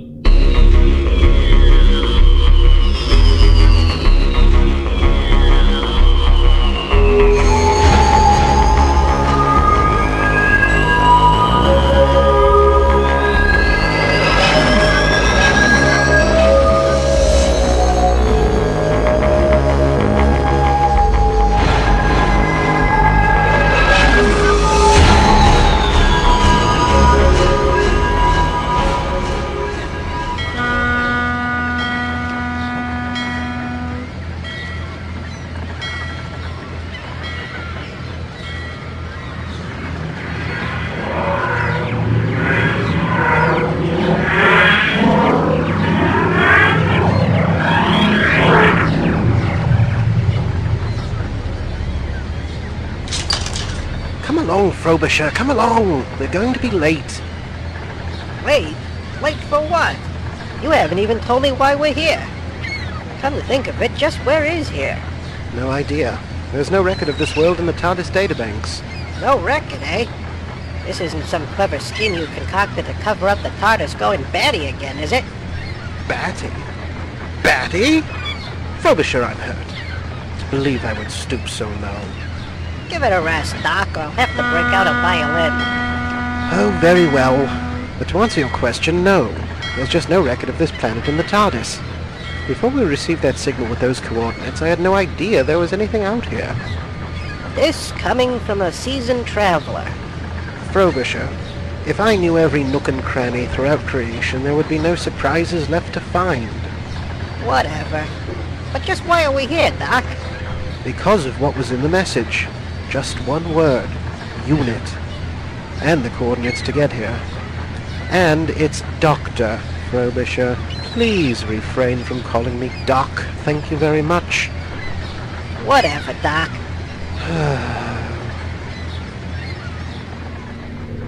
So there you have it. Ten years later, now we can see where it all began. my, my own first adventure in time and space. And um, you know, just just for the record, um, when I started producing um, and directing Broken Seas Doctor Who, I was already a fan of Max Doctor, and and so it was quite a thrill for me to to get to produce such a fine actor in the role. Um, and not only that, but the scripts have all been pretty much, you know, really, really well written. And um, I've gotten to uh, work with some incredible people over the last few years since I've been producing, in fact. Um, it's just been a bit of a roller coaster ride, and what a fantastic way uh, to spend a few hours each evening. It's been it's been a lot of fun, and there have been a lot of people who have participated uh, in this show over the last ten years. To to put it where it was, from this this little almost accidental uh, fan audio out of nowhere to a show that was literally about to get canceled, and then to its its rise back up to to a point where, uh, like two years ago, we won the Julius K. Vogel Award for uh, for best fan production down in New Zealand, and uh, you know to where we are today. So um, you know certainly right now, you know I, I want to thank all the people who who have kept this this show alive and you know all the writers we've had, you know the producers. Uh, I want to thank Eric and Stevie, uh, Stephen J. Cohen certainly, Paul Mannering, uh, Bill Hallweg, uh, David Subkoyak, uh, all my companions over the years, uh, Crystal and Shire and Laura and Adriana, David, of course, and uh, you know our wonderful Robin Carlisle, who uh, who is my current companion. Um, really, all you guys have, have all added such amazing parts of yourself. Um, uh, Mark Bruzzi, let me not forget Mark as well, who also uh, started the George character. Uh, all you guys just have, have given a part of yourself to not only the show that we've got running now, but to Doctor Who lore in particular uh, here in the fan world. So thank you all for all you've done over these years. And thanks from me also as well. Um, I couldn't have put that better myself, Mark. That was really well put, my friend. Um, and I think um, it's just been incredible. The, the roller coaster ride I've had, certainly over the last four years, five years, it's just been absolutely astonishing. You know, like I said, um, I've had, you know, I've, I I mean, I've personally gotten to work with ex members of the Radiophonic Workshop, you know, which just blows me away. Yeah. I mean, Oh, absolutely. We have to we have to, to take a moment, obviously, uh, for sincere thanks to the wonderful Jay Ellington Lee for his help on, on his collaboration with you on creating our present wonderful Doctor Who theme. well, that, that was kind of a dream come true for me. Yeah. Um, you know, it's just one of those amazing things that I, I dreamed about for 20 years and never thought it would ever happen, and it did. Know, it's just one of those incredible things. You can't. It is amazing. It is. And uh, so, I mean, what has playing the Doctor meant to you? Oh boy. You know, you hear you hear a lot of people say, "Oh, this is the role of a lifetime. This is a dream come true." And you know, not not to sound uh, sound maudlin or sappy or anything, but in a lot of ways, yes, it, it has been. Uh, I've played a number of roles in the audio world over the last uh, 11 years. Uh, and along with my Star Trek character, Commander Mac, Doctor Who, that's, that's the role that I'm also well known for. And, um, you know, it's become, it, it's a part of me. Everybody who plays Doctor Who, you know, you become a part of it and it becomes a part of you. And there, there's no turning back. Any doctor, any actor who's ever played Doctor Who, I think even on a fan level, mm-hmm. something changes. There, there is a connection made that you can't turn back, and you, you are irrevocably linked forever with it. I've got people who, who, who still, you know, on Facebook and elsewhere, you know, they'll send me emails, they'll talk to me, they'll call me doctor, and I get such a kick out of that. So I kind of understand like where Tom Baker is coming from, like you mentioned earlier, that uh, you know people people will tell me, hey, you know, Doc, great, loved your last show. When's the next one? You know, uh, could you send me an autographed picture? Awesome, I totally love that. You know, the feedback that that. Uh, that we get from time to time from from listeners out there that means the world it really really does. You know we we produce these shows free of charge. We do it because we love the medium we love the show and really that's the only payment that we get is the feedback from the people out there letting us know that they like it that they still want to see more that it has some kind of meaning for them, you know, and uh, and that's that's a big reason why we keep doing it. And uh, you know, I think it's it's that heart, the heart of the fans, that has kept this show going for fifty years. I think so too. Um, it, people have warmed to Doctor Who in ways that they've never warmed to other shows.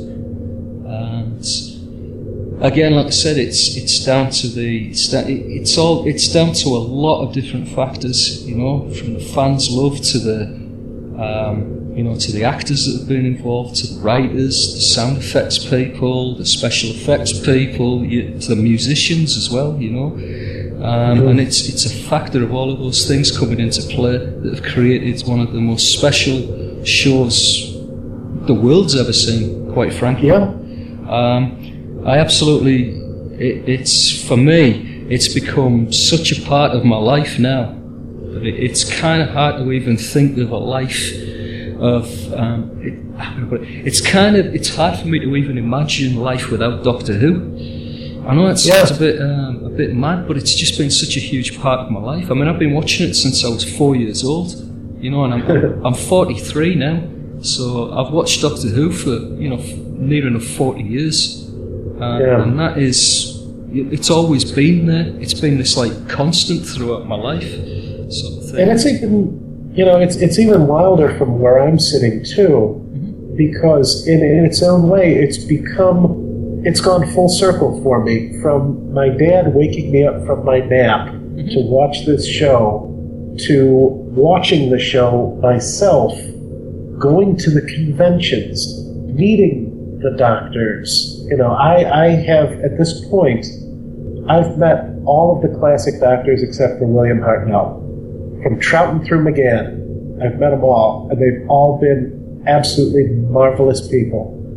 And now to get to this point here in 2013, you know, well, actually 2003, when I became, in, in my own strange little way, mm-hmm. the Doctor, one of the incarnations, one of the many um, interdimensional offshoots of this amazing character. And I think you've done a stand-up job as well. Um, Thank you. It's, it's um, as I said, uh, long before I began producing and directing Broken Sea show, I'd heard your Doctor before and was already a fan. Um, so I was I was a fan foremost, first and foremost, and, and then to get the gig of actually producing you, I can't actually imagine producing anybody else in the role. It's as simple as that. It, it's sort of very very difficult for me to even imagine not having the Mark Kalita voice and the expression that you, you have, you know, it's it's kind of very very unusual, um, and uh, something that I'm thrilled bits for being able to do, uh, and will continue to do as well Yeah. uh, a It's- little it's- while longer. It's been an amazing ride, and uh, you know certainly the, the stuff that we've produced at Broken Sea has has been astounding. You know, there's been a bunch of stuff that that we've been able to do, and you know, I know we've got some other other episodes. We've got new shows and ideas that are still on deck yet to do Of course. before this adventure ultimately ends someday.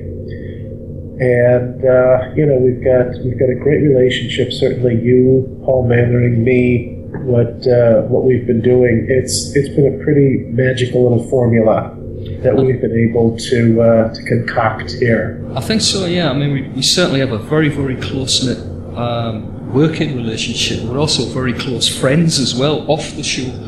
You know, I mean, um, most of our listeners won't be aware of this, but um, we've been recording now for an hour and 36 minutes. However, Mac and I have been chatting on Skype for seven hours and 19 minutes. so, basically, as I said, we- we're friends off off the airwaves, so to speak, as well. You know, it's just one of them things. Uh, and I've built up some of the closest friendships I've ever had in my life on this show.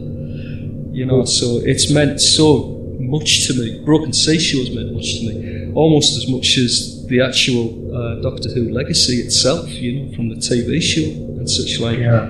And uh, one of the coolest things was that uh, my youngest son Josh, um, he actually, um, his doctor is David Tennant's doctor, I guess, and um, he's become such a huge fan of the show. Um, He, he absolutely adores Doctor Who, and he loves your Doctor as well, Mark. You know, and then um, so one of the biggest thrills for me was, you know, coming full circle here from when I was four years old, just first discovering Jon Pertwee's Doctor. I've now actually been able to put my own son on the show as well. So kind of coming full circle here now. There's another generation of Farnabys enjoying Doctor Who, and I suspect there'll be another generation again along, and another Oh, one, yeah. and another one, and another one. As long as there's a Doctor Who around, though, I reckon there'll be fun of who's watching it. Well, certainly it seems that uh, the stage has been set for many, many, many more years of, of Doctor Who. So, you know, it's it's good we got our bases covered on Farnaby's. Well, I think so. Yeah. I mean, it was just great fun as well, sort of recording with Josh on that particular the episode. boy's got skills. Hey. He was very good. and he's he's so natural as well. Um, Yeah. he, uh, you know, as I was telling you earlier, this this is before you know for our listeners, but this was before we actually uh, started recording.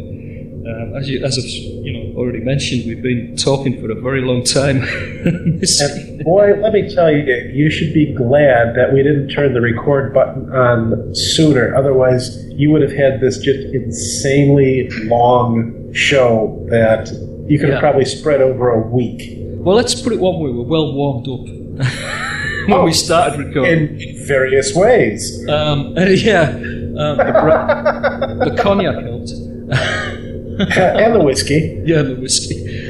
Um, yeah, no, um, as I was saying to Mark earlier before we started recording, uh, when I got Josh along, um, because with him only being so young, um, I didn't want to pressure him too much, so I says, um, we'll just record a few lines at a time each day over a series of about a week.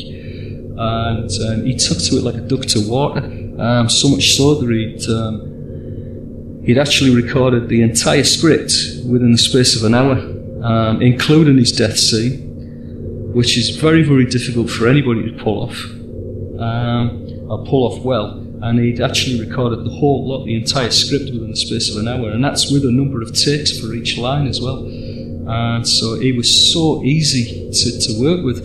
You know, people say sometimes don't work with animals or children, you know, and Josh was very different. He was uh, so brilliant to work with. It's like I could give him directions and he would just instantly know what I wanted. And it was just incredible. It was actually easy to work with than many, many adult professional voice actors that I've worked with over the years. And of course, I don't include you in that one, Mike, of course. Well, thank you. In fact, it's actually. Uh, I try not to be too difficult. no, you're very easy to You work know. with. You see, the thing is, is that. Um, Yeah, I want to keep you happy, so you'll keep, you know, doing the mixing on my stuff, so I don't fade away into obscurity. Yeah, well, the thing is, is that. Um, yeah, I, I- I guess the thing is, is that um, uh, working with Mark and directing Mark, he actually wants the direction. And he actually, if you ask him to try and do, you know, this is from a director's point of view. If you ask Mark to try something slightly differently, he will, 100% of the time, give it a go. It's just one of them things, you know, he kind of likes the direction. To, Yeah, um, I get nervous. You know, I've gotten nervous over the years with some of the roles I've played, where I'd send in my lines, and the, you know, I wouldn't hear anything until the show gets released. So, you know, I'm thinking, okay, I, I, I guess I did it right, but uh, you know, I never quite know, and you know, part of me worries, you know, did I just get it right? Do you just not want me to uh, to do it another way? Are you afraid to ask me for something? Do you not have time? I don't know. So uh, you know, I like to try to think on the positive side that I guess I did it right because uh, you know one of the things that, that people don't necessarily know out there, you know, a lot of the producers when I will send the lines in, um, I've basically got one file that's got all my lines for the show, and it's just like okay, cut and paste, balance, done. Uh, what a you know, and, and a lot of the producers have been so amazed by this. Oh my God! You know, you just sent us the, this just what this great, excellent take. But what a lot of them don't know, and uh, you know, much as I, I hate to uh, reveal the secret behind the trick, is there are a lot of lines I've done three, four, five, ten, twelve times and just sent the best take in. So I've I've just you know cut out all the garbage that I botched up and the flubs and the bloopers and all of that stuff. I just you know I don't want to bother you guys with that. Just get to producing. You've got a lot to do. You know, let me send you the best stuff I've got so we can move along. Yeah, and I mean the other side of it as well is um, certainly on this show, um, there is nobody knows the Mark Kalita, the Doctor, like Mark Kalita, and so basically um, there's occasional moments where Matt will wander off the script and will actually do the most wonderful ad libs, you know, and the, the sort of 99% of the time I'll use them because they're all good. you know, and that's that's another thing I've really come to appreciate as well is uh, these sort of like mad ad libs that you do from time to time, which sort of um, that are absolutely within keeping for your doctor. Because let's face it, nobody knows your doctor like you do, um, and and they're just some of them are wacky and eccentric and. Other times you'll get to, you know, maybe it's just been a little bit more angry than the script had kind of gotten you to be and, and, things like that. Or you've tried something in a slightly different way, you know. And I kind of dig that because you've got a choice as a director. You've got a choice of different things you can pick and choose from. The character itself is just so multidimensional. I mean, not only have you had literally these physical incarnations of it, each with their own personality. You know, there, so the, there's this just gigantic range of of ways that scenes can be played and stuff you can draw from. And, uh, you know, while we've had a lot of marvelous scripts that have come our way, like Stevie said, you know, there are just these certain situations where, you know, I, I envision the character in it, and, uh, you know, being so closely linked with it, it's just natural to think, okay, well, what really would he say or be thinking or do in this situation? Uh-huh. And uh, I'm very grateful that, uh, you know, between Stevie and Paul or, you know, some of the other uh, guys who've written for the show, that they've been kind enough to, uh, to be really cool with those ad libs that I've thrown in. Yeah, I mean, one of the thing, one of the ones that I remember uh, was um, oh, I can't for the life of me remember the name of the story now. Um, from the inside, that was it. It was one of the parts of from the inside, and I remember um, there was a sequence in there where uh, somebody had been electrocuted to death, basically, Uh-huh. and they were going to put your doctor on a table Yes. to do exactly the same thing. And Mhm. I'm thinking, I mean, on in the script, um, there wasn't anything about the doctor putting up a fight. Now I'm thinking to myself, as a director and as a producer, that you know, ultimately the doctor wouldn't give up without a fight. He wouldn't just go willingly. Um, and it certainly wasn't going to be an easy, comfortable experience either. You know, and so I remember sort of um, jotting you an email across asking you if you could maybe do some screaming or something like that, you know, kind Yeah. of underneath the electrocution sounds. And he came back with this wonderful sort of two and a half minute long ad lib. It wasn't just screaming; it was, you know. And so, if you listen to From the Inside, folks, um, you'll hear this amazing sort of two and a half minute long ad lib, um, or, or at least sections of it anyway. Um, and, and it's it's really really cool stuff, you know. And that was something that I really appreciated when I put that episode together because it made that scene work so much better than it than it would have done if it was just recorded as per the, the, the script, you know. And there's there's times when I wander off the script as well as a producer. In fact, I'm kind of well known for wandering off the script. Often that's some of the best stuff happens when when the teams Yeah. wander off script. Yeah, but obviously, I mean, whenever any of us do it, we're always kind of fairly um, respectful of the material. You know, so Uh-huh. it's always done within the, the framework of the storyline. You know, so we don't wander off too far. You know, Right. I mean, a good example of which would be in um, East of the Sun. Okay. the section where Groot walks into the bar and terrorizes the people in the bar. And um, as a producer and a director, I came up with this idea of Groot actually walking across the bar, climbing up onto the bar, and kicking all the glasses off the bar as he was threatening people. And I mean, clearly that wasn't in the script, so that was just an extra bit that I put in there that I thought would work really well with that scene. I mean, we've all seen it in classic cowboy films, you know, and I'm thinking that sh- that would really work in that scene. Under And I could totally visualize that when I was listening to it. Yeah, that was great. Oh, thanks very much. I mean, what was fun about it was the fact that he kicks them left and right, so you can hear the glasses shooting off to the left through your left speaker and some through the right speaker, so you can hear him kicking them off in all sorts of different directions. Which I kind of thought was it was just a fun thing to be able to do. But that, that's the type of thing I'm talking about, folks. You know, I mean, we don't wander off the script so far that it it destroys the original subject matter. You know, we're very faithful to the, the scripts that people write for us. You know, particularly um, you know with Paul and um, Stephen's works. You know, that came before Paul. You know, we were very very respectful of those scripts. Occasionally, something mad happens, and you just get this like kind of. I guess you just your creative juices flow, and you think, actually, you know, wow, you know, let's do this. Yeah. So even when we get we get kind of weird, it's ultimately for the greater good. Yeah, definitely. Yeah. So I mean, it can it can really lift up the scene. Just the Yeah. ad lib here and there. So anyhow, on that uh, on that note, um, happy fiftieth, everybody. Absolutely. Here's to another fifty more. Absolutely. That's it. You know, it's been an amazing adventure through time and space, and uh, hopefully will continue to be so for a very long time to come. Um, thanks for being along for the ride, and uh, in some ways, thank you for each and every one of you being a companion in your own right.